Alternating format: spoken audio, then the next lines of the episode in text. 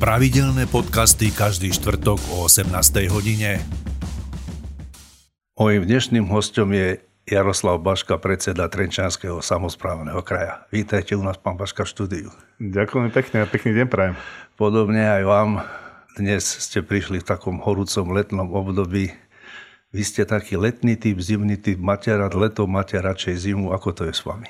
Ja musím povedať, že áno, to leto, jar, leto, jeseň je u mňa taká lepšia, lepšie sa cítim.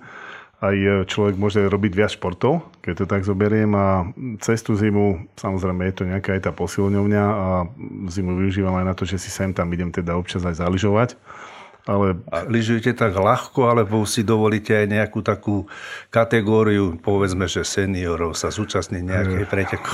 Myslím, nie, ja všetko robím rekreačne, nesúťažím s nikým, žiadne kristianky a tak ďalej, takže čisto proste, čo mi to a hlavne bezpečne, aby to bolo, aby to bolo bezpečné a užiť si tú lyžovačku, aj tie ďalšie športy určite. Ono sa hovorí, že na korčuliach, keď sme sa kedysi chalani korčulovali, že vieš prepletať.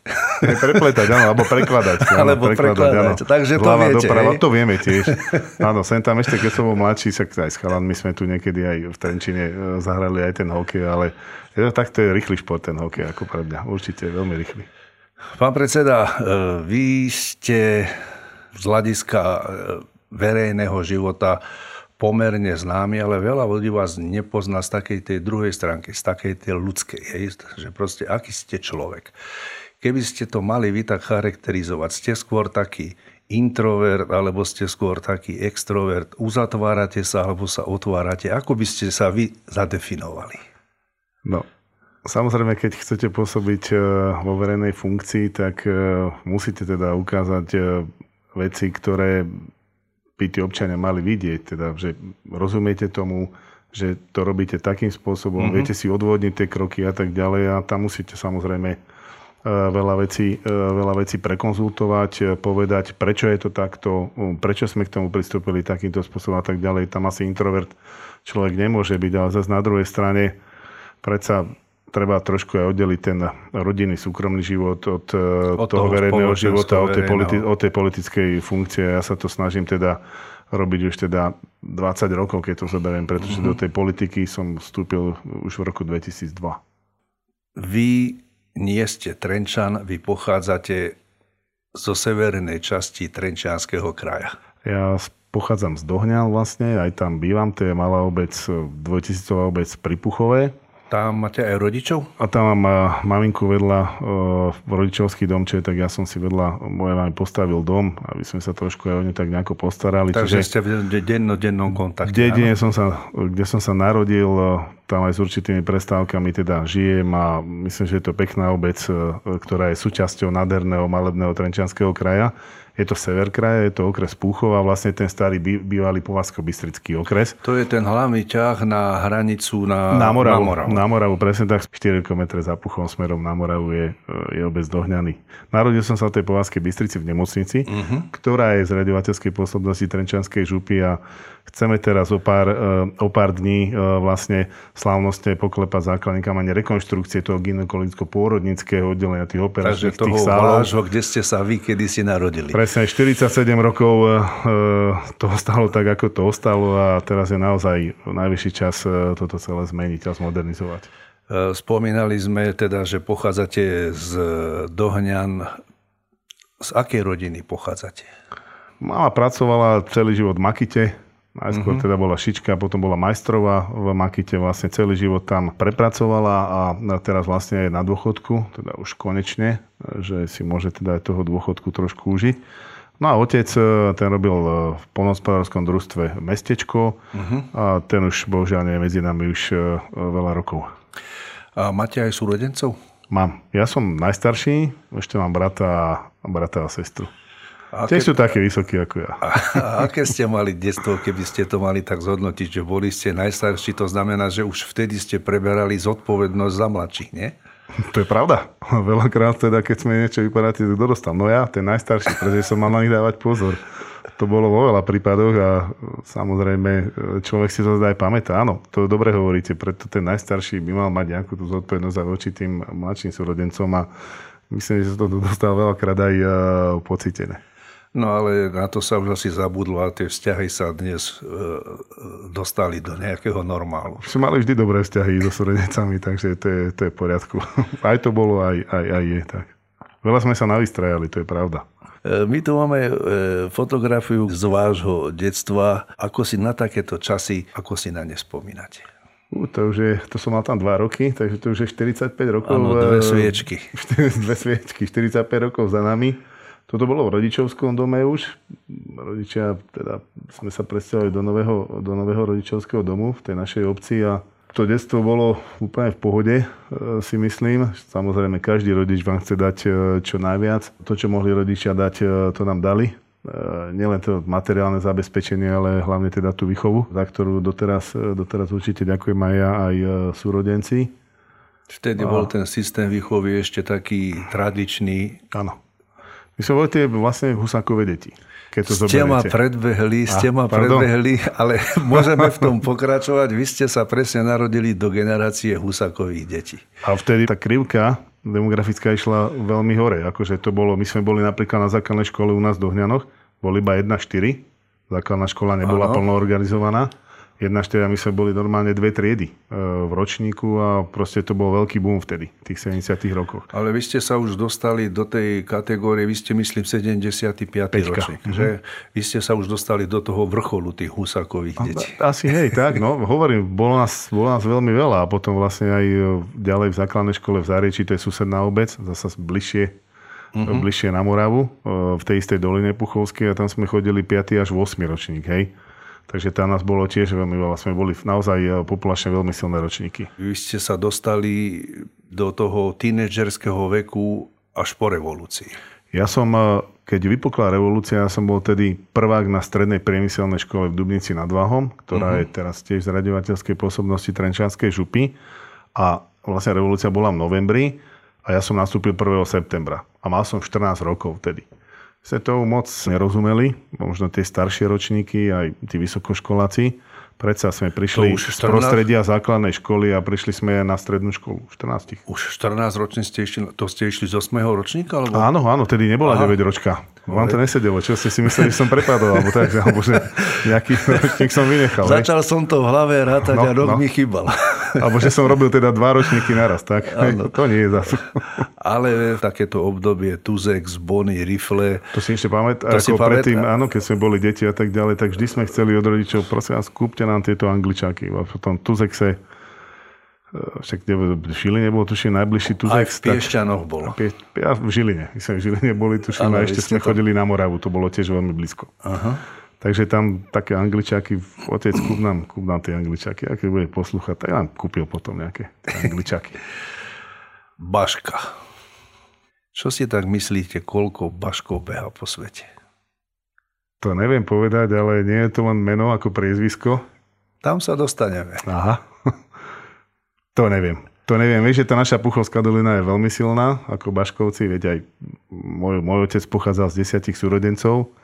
Moja mama zase teda tri sestry a na, na keď sme sa počítali ako aj bratranci, keď sme sa na, mali navštíviť a sme robili také, také veľké podujatie pred pár rokmi, tak bolo tuším 50 bratrancov a sestrenic plus minus tak nejako, ale tieto globálne čísla teda nemám.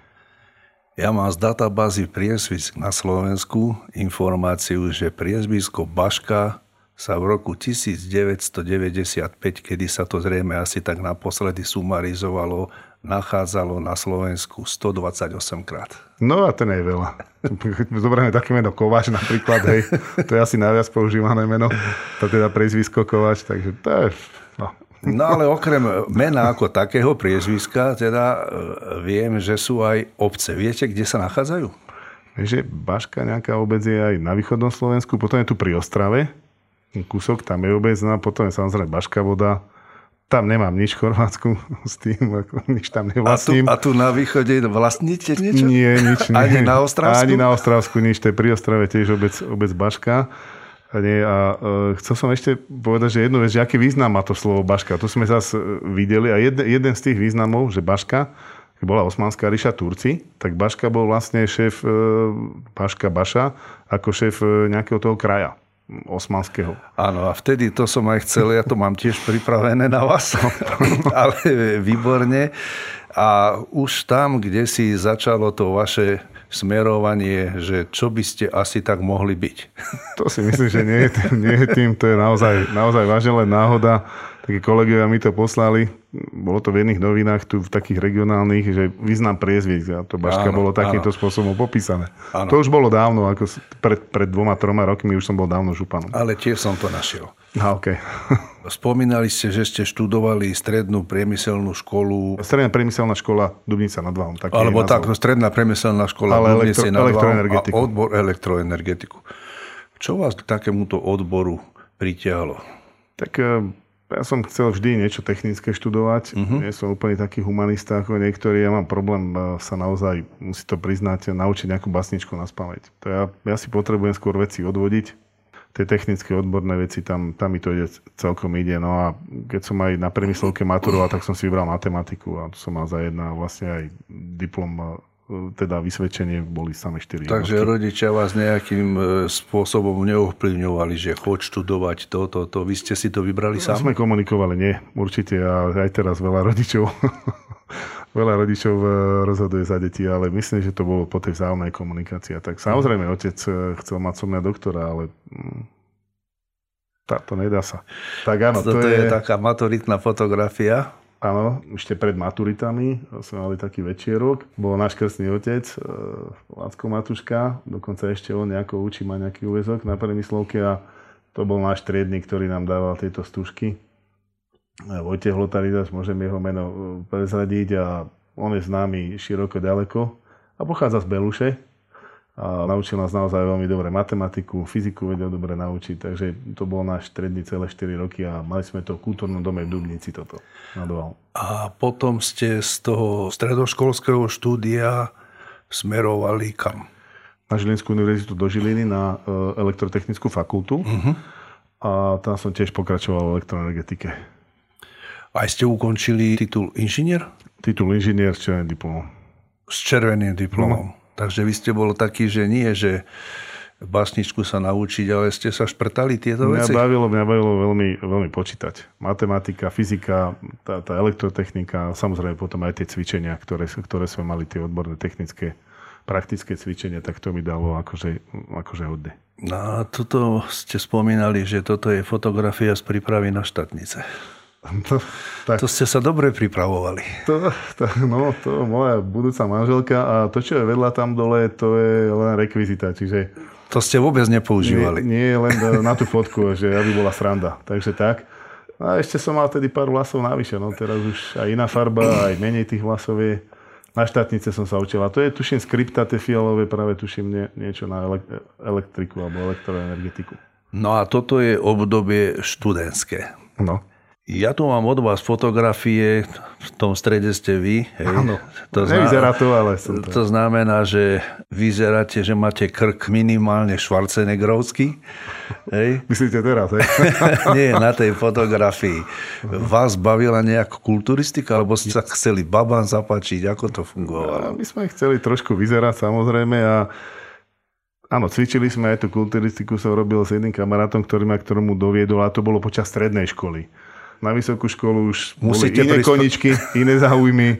Tam už sme mali iné priority na vysokej škole, ale na tej strednej škole, tak toto je napríklad, to je u nás e, v rodičovskej garáži a tam sme proste cvičili a trénovali. Čiže to bolo no, to ale už ste sa snažili nafúknuť, ako že ste už teda... Čo nafúk, mňa, volali aj ten kamarát, čo je tam vedľa, ma volal, že brawler vtedy, lebo pretože ten hrudník bol tedy dostatočne veľký a aj tie prste tak nás To prezradím teda, ma volal brawler. A tieto fotografie z Ameriky, to je z tých e, vysokoškolských štúdí? Áno, to už bolo koniec vlastne štúdia vysokoškolského. Ja som tam išiel tak pracovať, aj cestovať. A... Ako ste vnímali v tom vašom období, že ste sa dostali teda do tej, akože tej slobodnej krajiny, ako sa Viete, to zvykne hovoriť? To bolo vlastne, to bolo tuším rok 98, toto bolo. A tie 90. roky sa začalo len cestovať, viete, aj keď to už bol koniec tých 90. rokov, ale ľudia nemali tú možnosť predtým, predtým cestovať. A ja som prišiel prvýkrát teda do tej Ameriky, všetko sa mi zdalo byť strašne veľké. A chcem vystúpiť aj z toho lietadla, 8, 8 smerov tam, 8 smerov naspäť, e, čo sa týka ciest a tak ďalej. A mm-hmm. dobre Ste tam sa tam bolo. cítili dobre taký malý, hej? No, tak áno, tomu malému Slovensku, hej. Tak človek by to mal pobehať proste všet tie krajiny čo najviac, aby si potom mohol porovnávať vlastne. A ja som rád, že som... A vy ste toho teda stihli dostatočne asi pobehať. Pobehali hej? sme to, ale väčšinou to bolo teda to východné pobrežie. Hej. E, toto je tiež niečo z vášho štúdia, áno, z obdobia štúdia? To bolo zase rok predtým, v 97. Tu sme boli trošku zarobiť e, peniaze zasa v Anglicku. A tam sme celkom akože zarobili prvé, prvé poriadne peniaze, keď to tak môžem povedať. A tie ste využívali na štúdium, hej? Na časť potom vlastne na tú Ameriku a časť finančných prostriedkov išla na to, aby som si mohol platiť súkromne angličtinu dva roky uh-huh. v akadémii vzdelávania. To bolo vlastne všetko učiteľe zo zahraničia, tak som si musel proste na to zarobiť, na čas toho štúdia. Uh, srandu máte rád? Áno, toto je bojnický zámok.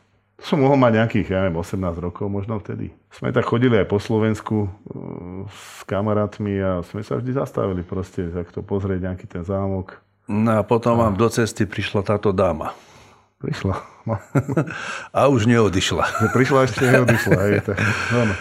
Uh, tu máme od vás fotografiu z toho najdôležitejšieho aktu, kde ste si teda slúbili.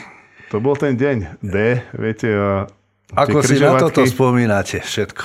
Človek má veľa v živote, veľa tých rôznych križovatek Y-ových, e, všelijakých iných. X-ových. X-ových a tak ďalej, presne. A to bola teda tá jedna križovatka v mojom živote. Koľko ste mali rokov, keď ste sa ženili? 23.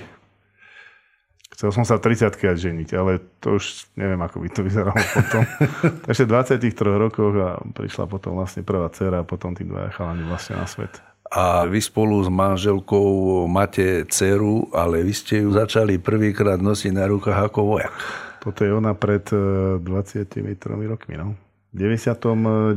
som nastúpil základnú vojenskú službu v Nitre pod Zoborom. Uh-huh. Som bol e, v kase VU 2629. Niektorý, niektoré čísla si človek pamätá teda naozaj. Ano. To bola škola dôstojníkov v zálohe. Sme boli logisti vlastne. No a tak, no, dcera sa narodila 2. februára, teda 2. marca, pardon, a ja som potom o mesiac čo si narukoval. Dlho ste ju nevideli, hej? Ale keď, si na, keď si na to spomínate, po primáči, po primáči človek, áno. Manželka vám ju chodila ukazovať. Keď človek poslúchal na vojne, tak dostal sem tam aj nejaký opušťák, takže ale tá, ale tá vojna už potom nebola taká prísna, ako bola za toho nášho režimu ešte bývalého. To určite, to ja neviem porovnať, hej, ale len z toho rozprávania. Áno, to vy ste to mali prechádzku rúžovou zahradou. Tak asi, ja nepolemizujem s tým, ani nehovorím, že nie, nie, ale to vždy to končí tá debata, viete, keď ste s viacerými chlapmi a tak ďalej, tak hovoria zážitky z vojny, tak ja len z tých zážitkov, čo bolo predtým, hej, tých 60 rokov a tak ďalej. Áno. A toto je z Nitry, sa mi zdá pravda. Tam Áno, je, Zobor, pod Zoborom, presne, pod Zoborom hej, a toto je váš brat. To bolo v deň prísahy a to je môj mladší brat. Hej. Prišli ma pozrieť tak na prísahu. Za našich čias bolo tak, že keď boli partia chalani z dediny, tak e, keď bola prísaha, tak celá partia prišla akože za tým kamarádom. Aj vo vašom prípade tak, tak prišla moja rodina, prišla, manželka Serov neprišla, takže prišiel len brat, sestra bola, tuším, teta, mama, tuším, bratranec bol. Takže nebolo taká ich, najbližšia rodina, veľa, hej? Nebolo ich veľa tak. Eh, keď ste skončili to inžinierské štúdium, absolvovali ste vojnu, kam smeroval váš ďalší život? Kde ste ukotvili? Áno, ja som skončil vlastne vysokú školu v júni 98 a 1. novembra v ten istý rok 98 eh, som nastúpil eh, do firmy Matador Puchov. Uh-huh. Tam som pracoval na energetike určité obdobie, potom som bol u finančného u ekonomického riaditeľa, aj e, u mladého Štefana Rosinu a vlastne potom som to prerušil, že som na vojnu. A potom teda ste sa po vojne vrátili do toho Matadoru, áno? Do Matadoru, áno.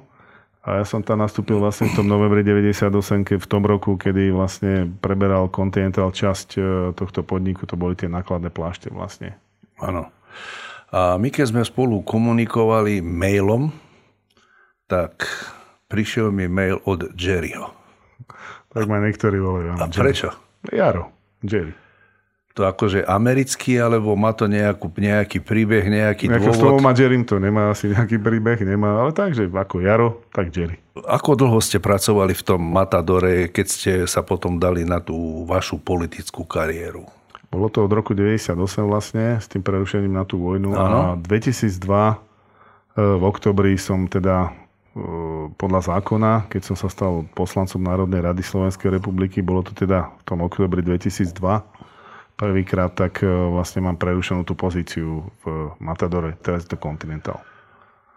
A teraz neviem ani, ktorom kontinentále ma vedú. Hej. Či... to som tá. sa chcel práve opýtať, že kde ste vlastne zamestnaní? Najlepšie. Kmeňovo som zamestnaný tam, v kontinentále ešte stále a v, mám teda tie dve zamestnania. Poslanec Národnej rady a zároveň Áno, ale, ste, župan. ale ste uvoľnení na funkciu. Presne tak. Hej, to znamená, že keby ste neboli, alebo že by ste neúspeli a tak ďalej, tak naspäť do kontinentálu? Neviem, čo urobím. A neviem, či by som tam po toľkých rokoch išiel naspäť, ale tak človek sa vie uživiť, keď má zdravé ruky a niečo aj v tej hlave. Tak to určite... znamená, že ale to vaše vysokoškolské štúdium ste mali možnosť tej praxi použiť. Určite, áno. Ja som hovoril, že som bol na tej elektroenergetike, takže to bolo aj, aj moje štú, vysokoškolské štúdium a a teraz aj v energetike je zaujímavé určite robiť teraz aj tie obnoviteľné zdroje energii a veľa, veľa ďalších vecí. Spomínali ste, že počas toho štúdia bolo pre vás také výhodnejšie byť na tých prednáškach, hej, kde ste to počúvali, vyhodnocovali a to ste do seba akoby nasávali. Museli ste byť na seba aj taký prísny, že koncentrovať sa, sledovať to. Ste taký aj v bežnom živote? Človek e, musí počúvať. E, musí počúvať, aj keď niekedy z toho času, čo počúvate, je veľa mŕtvého času, keď niekto rozpráva tak áno, tie pozície aj tie funkcie si myslím, že si to vyžadujú. Proste analyzovať tie veci, čo ideme urobiť, ako ideme urobiť, nerozhodujem o tom určite sám a e, je nás aj na úrade veľa, ktorí si zavolám vždy, ako to ideme urobiť, takto to urobíme, aké sú tam prekážky, aké sú možno e, pozitívne, negatívne veci a proste vždy sa pozeráme aj, aj dozadu. Nielen dopredu, ale doprava, ale aj, ale aj dozadu. Ale všeobecne na seba ste prísni, nie? A hej, a vyžadujete to aj od ľudí? Áno. Tak by ste bol pokrytec, ak by ste nebol prísny a vyžadovali by ste to od tých ďalších ľudí, aby si plnili tie veci, ktoré majú. Takže v prvom rade človek by mal asi teda na seba byť prísny, vyžadovať to sám od seba, tieto veci, správať uh-huh. sa tak a až potom možno teda to vyžadovať od druhých. Inak, inak by to bolo naozaj len obyčajné pokrytectvo. Pomerne mladý chalan, 28 ročný, 27. 27 ročný sa rozhodol vstúpiť do politiky. Čo vás k tomu viedlo? To je, viete, keď vidíte, že v tej spoločnosti niečo nie je v poriadku, nejde to, keď to povieme tým, tým správnym smerom, tak je aj vašou povinnosťou proste prebrať tú zodpovednosť a tak to bolo ešte v tom istom roku, keď som sa stal prvýkrát poslancom, keď som sa stal aj e, starostom obce Akot. Áno, tu máme... Áno, to je... Síce toto bolo už 5. januára, tuším, piatok to bolo 2003, pretože voľby vtedy boli, tuším, posledný krát dva dní, 5. 6. decembra 2002. A toto je, áno, toto je skladanie slubu vlastne. Ustanovujúca schôdza. Ustanovujúca schôdza ešte v dohľadnom starom kultúráku, kultúrnom dome. Áno. A proste sme videli, že aj teda v tej obci to pokrivkáva dlhé roky, že sa tam nič nebuduje rozostávaná škola 6 rokov, 13 rokov nespustený vodovod, cesty v zlom stave a veľa, veľa ďalších vecí, tak sme si povedali, že poďme, žijeme tu v tej obci, chceme tu ďalej žiť, tak poďme s tým niečo urobiť, aby sa tá obec e, mohla rozvíjať. A myslím, že sa nám to podarilo pred tými 20 rokmi naozaj ten rozvoj tej obce naštartovať. Prišiel som s nejakou ponukou. Ako to ma zaujíma taká tá vaša predvolebná kortešačka v tom čase, ako vypadala. To bolo tak, že som si obe, obehol e, skoro každý rodinný dom sám osobne. A čo ste prišli, zaklopali ste áno. a mali ste nejaký leták? Áno, a že Jarko, my sme ťa už dlho nevideli, sme radi, že si tu medzi nami. Povedal som im presne nejaké 4-5 bodov, čo chcem robiť. A išli ste z domu do domu. No, niekedy to bolo také dosť naozaj náročné. A... Aj vás niekde vás aj hnali? Nie, nikde nás nehnali, skôr teda ponúkli aj nejakú tú štamperlu a Viete, to bolo potom veľmi ťažká, ťažká kampaň, ale najlepšie to bolo, ako sa hovorí, po slovensky door to door, akože od dverí do, k dverom a myslím si, že sme presvedčili tých ľudí, aj poslancov som mal. Koľko mala taká obec tedy v zastupiteľstve e, poslancov? poslancov? My sme to potom znižovali, ja neviem, či sme mali 11 alebo 13 a potom je... sa to znižilo, tuším, na 7. Teraz je 7 poslancov uh-huh, v obci. Uh-huh. Tam musíme podľa zákona ale vy, ste, ale, ale vy ste nastúpili do toho obdobia, keď bolo tých... Ja som mal 11 alebo 13 poslancov, uh-huh. už, presne, už presne 11 ich bolo, tuším. Takže tak. tam ste museli už mať nejaké také tie manažerské schopnosti a vedieť to celé kaučovať?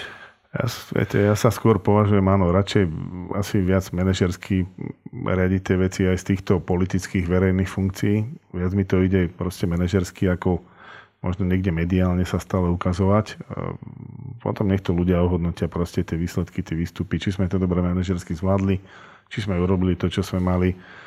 A zatiaľ ako veci, čo som slúbil, tak e, tie sme aj splnili, aj keď niekedy je to možno o, rok, o dva roky neskôr a tak ďalej. Sú to objektívne príčiny, hlavne možno teraz tie verejné obstarávania, ktoré nám robia paseku a nielen tu na úrade, e, župnom úrade v Trejčine, ale, ale podľa mňa to je celoslovenský problém a myslím, že aj Slovensko bude mať problém vyčerpať tie finančné prostriedky a jeden z tých dôvodov budú práve verejné obstarávania. Ale keď sa vrátime do toho obdobia, kedy ste prvýkrát vstúpili na pôdu obecného úradu a už ste si sadli do tej kancelárie ako starosta obce. Aký ste mali pocit? Ako ste to vnímali? Čo, čo, čo vám tak prebehlo hlavou, ak si na to viete spomenúť? Jasne, že čaká nás veľa roboty. Poďme, poďme teda robiť, pracovať. E, to bolo to bol starý, staré MNV, starý obecný úrad, tam bolo ešte aj sobašná sála, tam som niekedy aj ja ešte úradoval, lebo nebolo toho miesta, miesta veľa a tak ďalej. Že keď prišiel nejaký sobaš, sme to odpratali, mali sme tam aj taký stôl ako zasadačka. No a sme sa pustili do tých vecí, ako som spomínal, vodovod 13 rokov rozrobený, nebol spustený, školu základnú 6 rokov, rozostávaná hrubá stavba nebola dokončená. E, potom sme robili cesty, sa urobili a prepošte na Evra to bolo vyše ako 3 milióny eur okolo. Mhm. 100 milión korún, ktoré sme donesli na, z iných projektov. Tedy bola ešte predstupová pomoc, boli ten SAPART, FARE, ISPA a tak ďalej, tak z niektorých a ja som prichádzal v tom čase a to mi potvrdia určite aj súčasť, teda starostové primátory, ktoré tam boli, keď e, vznikali aj Vúcky 2001, hej, vúcky vznikli. Áno. A potom tie kompetencie prechádzali zo štátu na mesta a obce. Materské školy, napríklad základné školy, jedno ako originálna kompetencia, jedno ako prenesená, stavebná agenda a tak ďalej. Veľa vecí, proste nových vecí, ktoré ste museli, sme museli zabezpečiť. Matriky, tuším, tam boli. A tiež matriku v našej obci a, a toto to boli všetko nové veci za toho... a to sme, museli, to sme museli všetko rozbehnúť, e, aby to fungovalo. Tie ďalšie služby, tie kompetencie, ktoré štát Áno. presunul nižšie na návudky, respektíve na mesta, na mesta a obce a bolo to naozaj, naozaj veľmi ťažké. Ja sa stále budem motať okolo tej vašej e, politickej kariéry teraz. Vy ste sa dostali teda na ten obecný úrad. Aké ste mali tričko politické? Ja som e, vtedy kandidoval za Smer. A už ste boli aj členom vtedy? Ja alebo? som bol aj člen vtedy, áno. Lebo som bol aj poslanec Národnej rady za Smer, ale aj starosta za Smer. Hej. Takže vy ste už kandidovali... A tam sme tuším išli koalície ešte vtedy, tuším Smer HZDS e, na obec. Ak, ak mám byť, e, na obec som kandidoval, tuším Smer HZDS. Tak to, to znamená, vtedy. že poslancom Národnej rady ste sa stali už ako člen Smeru. O mesiac, o dva mesiace skôr, skôr ako starosta. To znamená, vy ste si už vtedy ako mladý 27-ročný vybrali politickú stranu Smer. Áno. Čo vás tak e, nabádalo k tomu, lebo vtedy boli aké alternatívy? 2002 to bola vlastne, sa išlo do tej druhej Zurindovej vlády. Áno, tam, tam bola, bola demo, SDK. Slovenská. Už on zakladal SDK vlastne. Áno. Je to ešte, SDK bolo v 98. Keď porazili prvýkrát Mečara v 98. A potom tom 2002 bolo už, neviem, či už bolo SDK, asi, asi už bola, to išlo už... samodovolie, bolo KDH, tam bola demokratická strana, demokratická únia. Áno, a z toho SDLK, SDLK tam nebola a na tom stredolávom priestore tam vlastne boli len komunisti, respektíve Smer. Vy ste mali takéto sociálne cítenie, áno? Áno, vždy. Ako, myslím si, že ma to nejakým spôsobom sprevádza celý, celý život a aj tá mama, aj, aj ten otec e, robili to, čo robili. To som spomínal na začiatku. Takže, takže ste vyznavačom hodnot e, sociálneho Sociálnej systému. demokracie. V roku 2008 ste sa ako 33-ročný stali ministrom obrany. Ešte som nemal 33, 32 som mal. 32? Skoro 33, no. Skoro 33. Stačilo vám na to tá skrátená vojenská služba, aby ste boli dobrým ministrom obrany? To musia už e, posúdiť iní, aj tí, ktorí boli na, tým, na tom ministerstve obrany. Ale e, predtým, než som stal ministrom, som bol rok a pol štátnym tajomníkom na obrane. Takže človek ano. za ten rok a pol proste sa napachol, do obrazu. Napachol, napachol tými vecami e, na to ministerstve obrany a potom to, ten zbytok toho volebného, čiže dva a pol roka som bol som bol ministrom obrany. Ja som sa dokonca ešte starostovania musel zdať 3 mesiace predtým, pretože som bol štátnym tajomníkom. A to, to bolo, sa stal v júli, z dôvodu... V júli 2006, áno, a potom 3 mesiace zastupoval môj zástupca a potom už do tých ďalších volieb starostovských som nešiel, pretože som bol štátny tajomník rok a pol a potom 2,5 roka minister. A e, musím povedať, že vtedy som nikto nevedel, keď ja som robil tú základnú vojenskú službu v tej Nitre, že ja vlastne tie kasárne, ktorých som bol, že ich potom odovzdám mestu. Lebo tam tie vojenské útvary sa rušili. Áno. To isté napríklad tu v Novom meste nad Váhom som odozdal celé jednej veľ, veľké kasárne e, samozpráve a si, že aj v Novom meste sa veľa bytov vybudovalo a tak ďalej. Slúži to tým občanom v tom meste. Nitre tam presne neviem, čo s tým urobili, ale to boli krásny, krásny kus kasárne, taký park tam bol, e, takže to sme poodovzdávali hodne, hodne, hodne, hodne hodne týmto mestám, aby sa tie samozprávy e, mohli rozvíjať, aby, aby fungovali ďalej, pretože tie to počty... ste si spomenuli na tie svoje mladé roky, hej? Presne tak, presne tak. Lebo keď som bol pozrieť aj v kasárniach ešte v Krškanoch, respektíve hore na u rakeťakov na 4405 pod zaborom, tak áno, som si, som si na to spomenul, že kde som slúžil a ako som slúžil. Vy ste bol v tom období, keď ste boli ministrom obrany, tak e, to už bola Slovenská republika súčasťou NATO. Určite, jasné. Veď my sme sa stali v apríli 2004, potom v maji 2004 e, členom ano, Európskej únie. A, a to ja sa som chcem, nastúpil 2008. Áno, a to sa chcem spýtať. E, vy ste boli aj na nejakých misiách, pravda? Bol som, bol som. Keď sme mali vojakov v zahraničí, tak musím ísť pozrieť tých našich vojakov. Veľakrát počas roku som išiel, či to bolo, či to bolo Cyprus, či to bola Bosna, Hercegovina, Afganistán vtedy a ten rok 2009 bol veľmi ťažký pre rozpočet obrany, pretože nám zaviazalo ministerstvo financí 200 miliónov eur vtedy kvôli tej hospodárskej kríze, ktorá uh-huh. tu bola. Hej, banky krachovali a tak ďalej. A boli, boli to ťažké časy. Tak, ale aj napriek tomu sme napríklad navýšili počet vojakov v Afganistane, ktorých sme tam mali, tuším trojnásobne. E, čiže tie medzinárodné záväzky sme držali e, s tými našimi vojakmi a bolo mi vždy cťou proste navštíviť týchto našich vojakov v zahraničí. Videli ste, sa. videli ste tam aj v tých krajinách tú odvratenú stránku tých vojen alebo tých bojov? Jasne, oni nám poukazovali veľmi veľa vecí, keď sme tam, keď sme tam boli. Ja som vlastne na toho, hovorím ten Afganistan, čiže tam sme v Kandahare veľakrát boli a sme tam aj spali priamo na tej vojenskej základni v tom Tarinkoute a e, sme videli teda e, veľa, e, veľa vecí. V roku 2013 ste začali slúžiť ako župan alebo predseda Trenčanského samozprávneho kraja. My tu máme také archívne fotografie. To ešte v Národnej garde Indiana. Tam som bol ako minister pretože Národná garda Indiana má už dlhoročnú spoluprácu so zbrojnými silami Slovenskej republiky. To bolo ešte od roku 1995 a toto bolo v tom roku, tuším, 2009 alebo 2010. A potom sú tu nejaké zabery to je Afganistán, z tej misie, hej? To je Afganistán s našim, s našim vojakom, military police, vojenský, vojenský policajt. A vlastne to auto, ktoré tam bolo, to bol MRAP, vlastne americké vozidlo, ktoré je odolné voči mínam a Uh-huh. Aj som to šoferoval. No, Áno? No, zašoferoval, ako aj ten MiG-29, ale to je Sparka vlastne, dva MiG-29, to sú dvojmiestné, tie 29 a to sme v rámci Renegátu vlastne keď previesť. No a potom prišlo toto obdobie 2013, áno, to 2000, bol december. Áno, v decembri 2013, kedy ste podpísali slub ako predseda Trenčianského samozprávneho kraja. Prečo sa tak hovorí, že župan? No, to je asi historicky, boli tie župy, To ale ako, nemá to s tými kraj... župami nič spoločné z hľadiska no, histórie. Ja, no ale bolo to tiež nejako delené, tie horné uhry a tak ďalej. Taká župa, Liptovská župa, Trenče župa a župan to je vlastne taký ľudový, ľudový názov, ale asi to pochádza z tej minulosti, by som povedal. Uh-huh. No a tu ste sa teda upísali tomu Trenčianskému samozprávnemu kraju. Tu máme momentku, keď ste preberali žezlo už dnes po nebohom pánovi Sedlačkovi, hej? Áno. E, ako si na toto obdobie spomínate, keď ste e, vstúpili na tú pôdu toho Trenčianského samozprávneho kraja a už ste boli predtým ministrom obrany, predtým starostom obce, štátnym tajomníkom a tak ďalej a zrazu ste sa dostali do funkcie e, župana.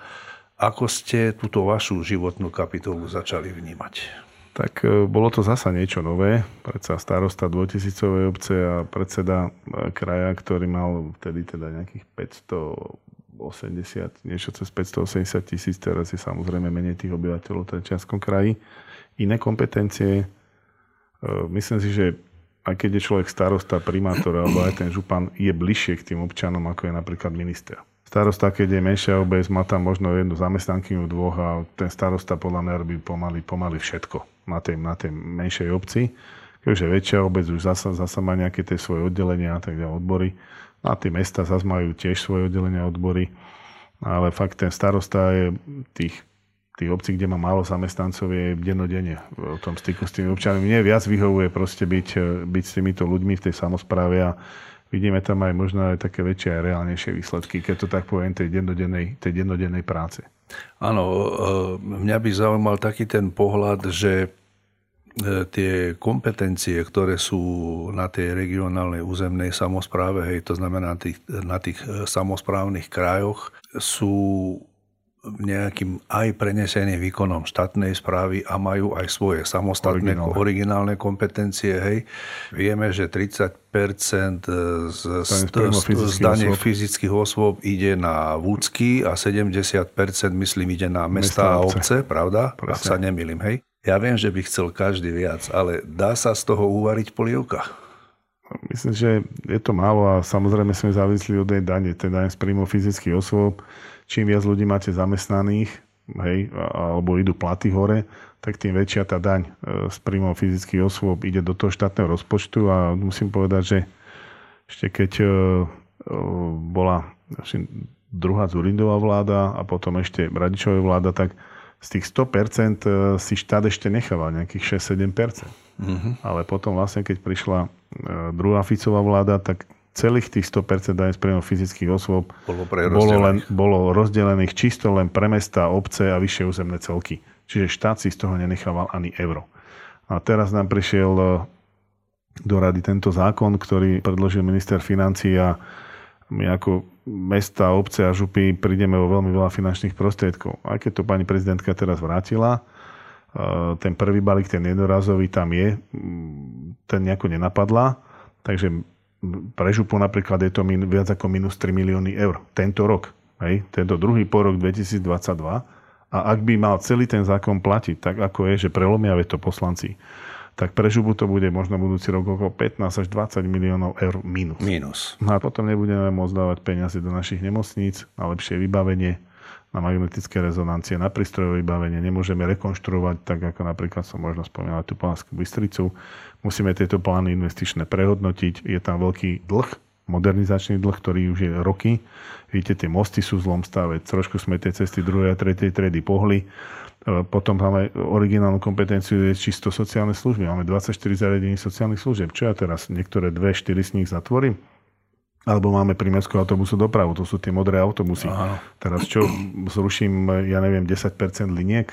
Tak e, proste máme veľké obavy z toho, že tie služby, a teraz nielen vyššie územné celky, tie 8 žú, no, ale aj mesta a obce budú, zdražeť. budú uh, a zdražiť napríklad presne, no čo zvyším cenu cestovného listka, alebo potom e, strávne jednotky zvýšim vy, ako... v školských jedálniach, na stredných školách a tak ďalej Proste ja neviem, čo budeme robiť. E, je to naozaj, je to naozaj veľmi ťažké a k tomu rozpočtu budem musieť sáhnuť, ale ďalšia vec je aj to energie idú hore teraz a musíme dočerpať aj e, toto programovacie obdobie, ktoré končí koncom budúceho roka. A máme veľmi veľa projektov rozrobených, kde tiež musíme mať kofinancovanie. Uh-huh. Hej. Niekde je to viac ako 5%, e, pretože niektoré tie alokácie boli nižšie a keď bola nejaká cesta, ktorá bola, ja neviem, teraz bolo tuším nad 5 alebo nad 6 miliónov, tak ten zbytok si musíme dofinancovať z vlastného rozpočtu. A potom nám to chýba. A najviac teda fakt je tá cestná infraštruktúra, hlavne nemocnice, zdravotníctvo, ktoré bolo roky, roky zanedbávané. No a s tým sme pohli a teraz to bude veľmi ťažké. Proste tá, Ale vám ak prídeme podarilo. o tie peniaze, urobili sme hodne z tých, aj v tom zdravotníctve. Aj... Ono, ako ste spomenuli v rámci tej debaty, ten investičný dlh, ten je problémom nie len nášho kraja, ale celého Slovenska ako takého. Možno by bolo dobre ešte povedať poslucháčom aj divákom, že aké sú tie najzákladnejšie kompetencie, aby si to ľudia vedeli predstaviť, že toto patrí župe, teda Trenčianskému samozpravenému kraju a ostatné treba spatrí mestu alebo štátu a tak ďalej. Jasné. Máme 80 mm, organizácií zriadovateľskej pôsobnosti Trenčianskej župy, z toho napríklad sú tri nemocnice, Mijava najmenšia, Povazka Bystrica a Bojnice, ktoré máme vo vlastníctve, aj, aj tie majetky. Máme 24 e, zariadení sociálnych služieb, kde sa poskytujú tie sociálne služby, ktoré sú v tom najvyššom, e, to je ten 5. 6. stupeň odkazanosti. Tie ano. nižšie stupne majú mesta a obce, zariadenie pre ZPSky a tak ďalej. My máme 24, máme 38 škôl, stredné školy, sú to gymnázia, stredné odborné školy, akadémie, napríklad aj tu v Trenčine obchodná akadémia je naša, Galeša, gymnázium Ludovita Štúra je naše. Máme potom 12 zariadení kultúrnych, to je napríklad Galéria Miloša Alexandra Bazovského tu v Trenčine, e, potom je to Trenčianský múzeum Hrad, napríklad Hrad patrí župe. Ale, múr, Veľa ľudí ale si myslí, patrí mestu. E, mestu patrí skala. Alebo skala. Skala, na ktorej je teda Trenčianský, Trenčianský hrad. A uh, to málo ľudí vie, hovorí, že to asi patrí mestu, len uh, toto má Trenčianská župa majetku, vlastne uh, samotný Trenčianský hrad, to je tých 12 zariadení teda kultúrnych, plus jazyková škola a ešte Krajské centrum voľného času, ktoré pracuje s mládežou tu, tu v kraji. Potom je tam Krajská organizácia cestovného ruchu, ktorú máme zriadenú a tie najväčšie kompetencie, alebo keď to pozrieme z finančnej stránky, tak najviac finančných prostriedkov z rozpočtu samotného ide do primeskej autobusovej dopravy. To sú všetky tie modré autobusy, ktoré sú tu v kraji a plus teda e, cesty, údržba, letná, zimná, e, rekonštrukcia mostov a ciest druhej a tretej triedy. Tak poďme teda ďalej. Skúsme nejakým, e, nejak len ilustrovať, aby si posluchači a diváci vedeli predstaviť, s akým balíkom peňazí hospodári Trenčiansky samozprávny kraj za jeden rok. Tak záleží na tom, či do toho zarátate aj eurofondové projekty, ktoré sa teda musia dať aj na tú príjmovú, respektíve výdavkovú stránku. Bez tej eurofondovej to okolo 110 až 120 miliónov eur.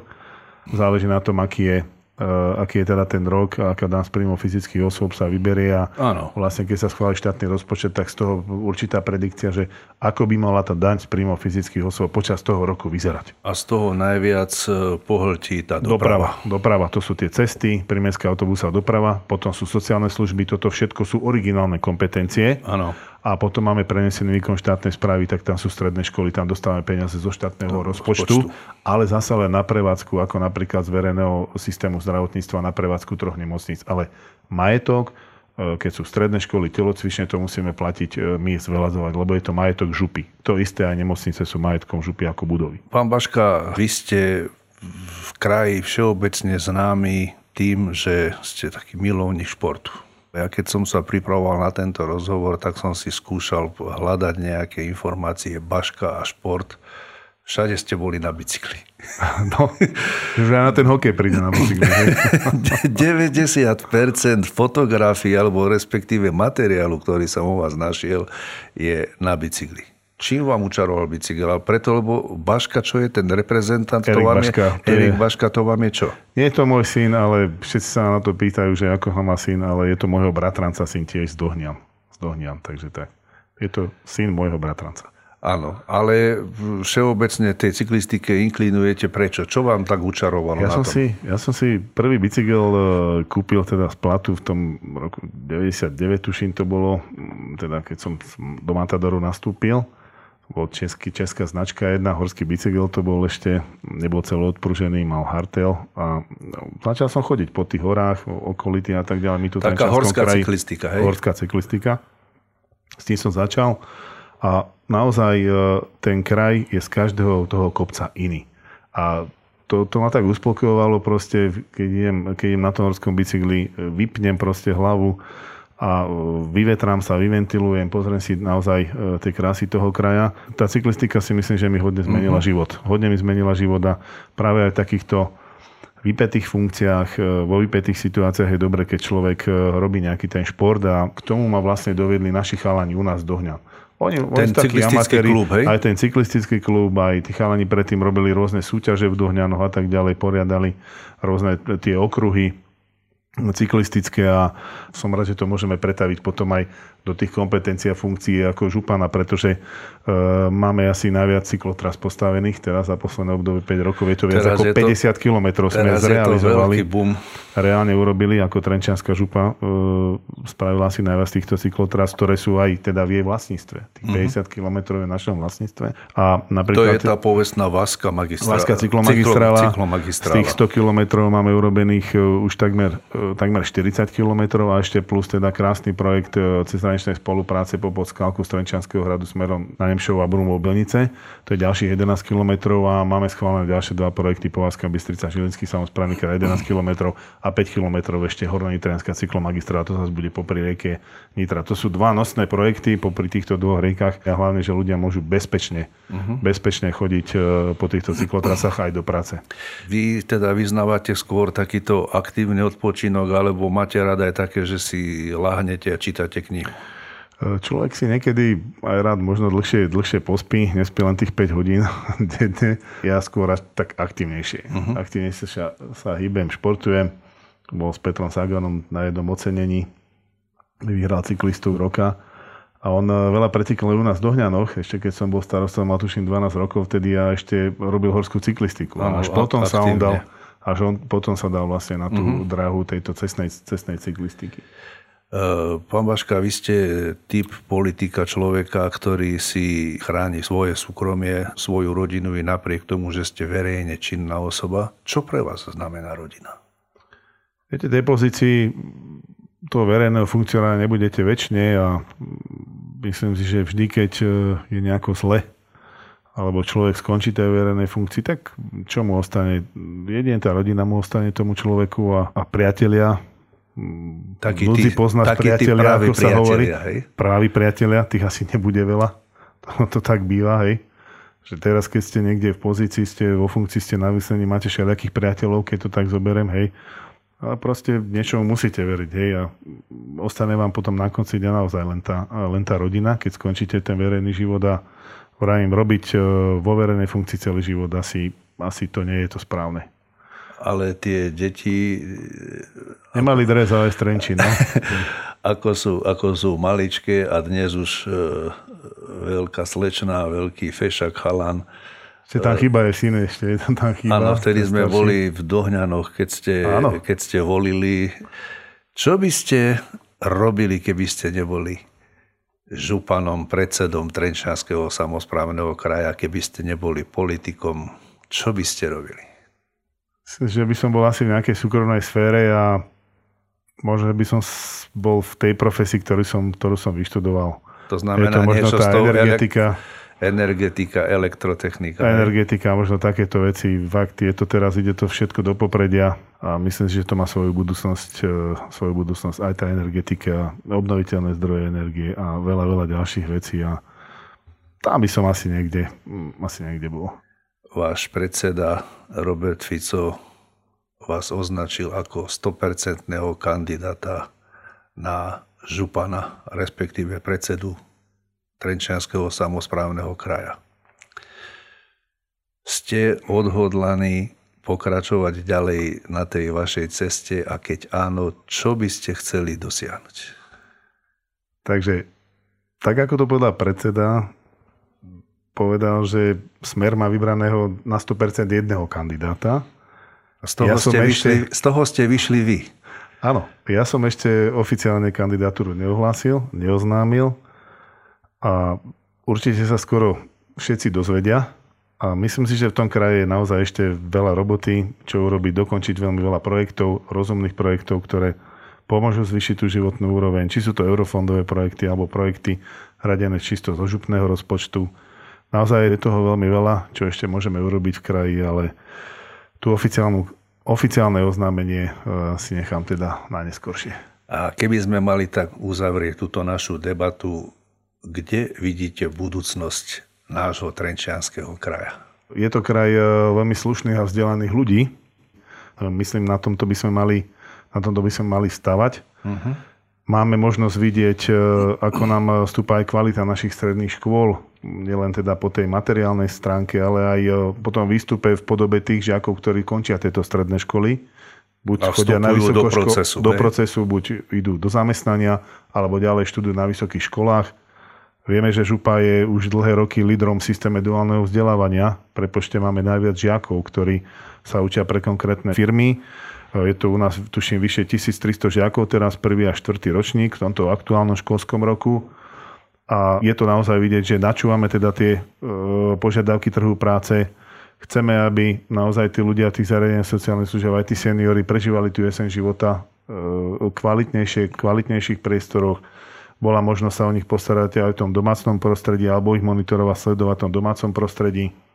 Myslím si, že kraj vie veľa ešte investovať do tých mostov, do tých ciest druhej a tretej triedy, Myslím, že za tie posledné roky to boli veľké, veľké miliónové investície práve mm-hmm. do týchto ciest, aj z eurofondov do ciest druhej triedy, ale do tých ciest ďalších druhej, tretej triedy.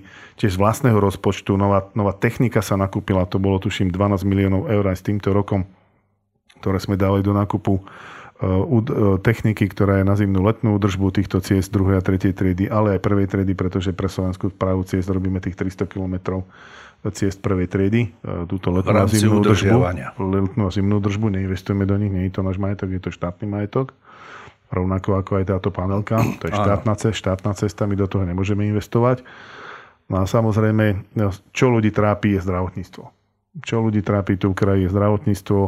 My vieme priamo ovplyvniť tie služby v našich troch nemocniciach. Mijava, Povazka, Bystrica, Bojnice No a nepriamo to už musí štát tomu pomôcť, aby bolo veľa lekárov, viac lekárov, viac sestier. No a potom aj tá kultúra. Sme kraj e, hradova zámkov, kraj legend. Aj to prostredie na to bicyklovanie si myslím, že v našom kraji je veľmi zaujímavé. Iné kraje sú proste rovné kraje. Iné kraje zase majú moc veľké kopce na e, bicyklovanie. Ja myslím, že ten Trenčanský kraj je naozaj veľmi dobre situovaný.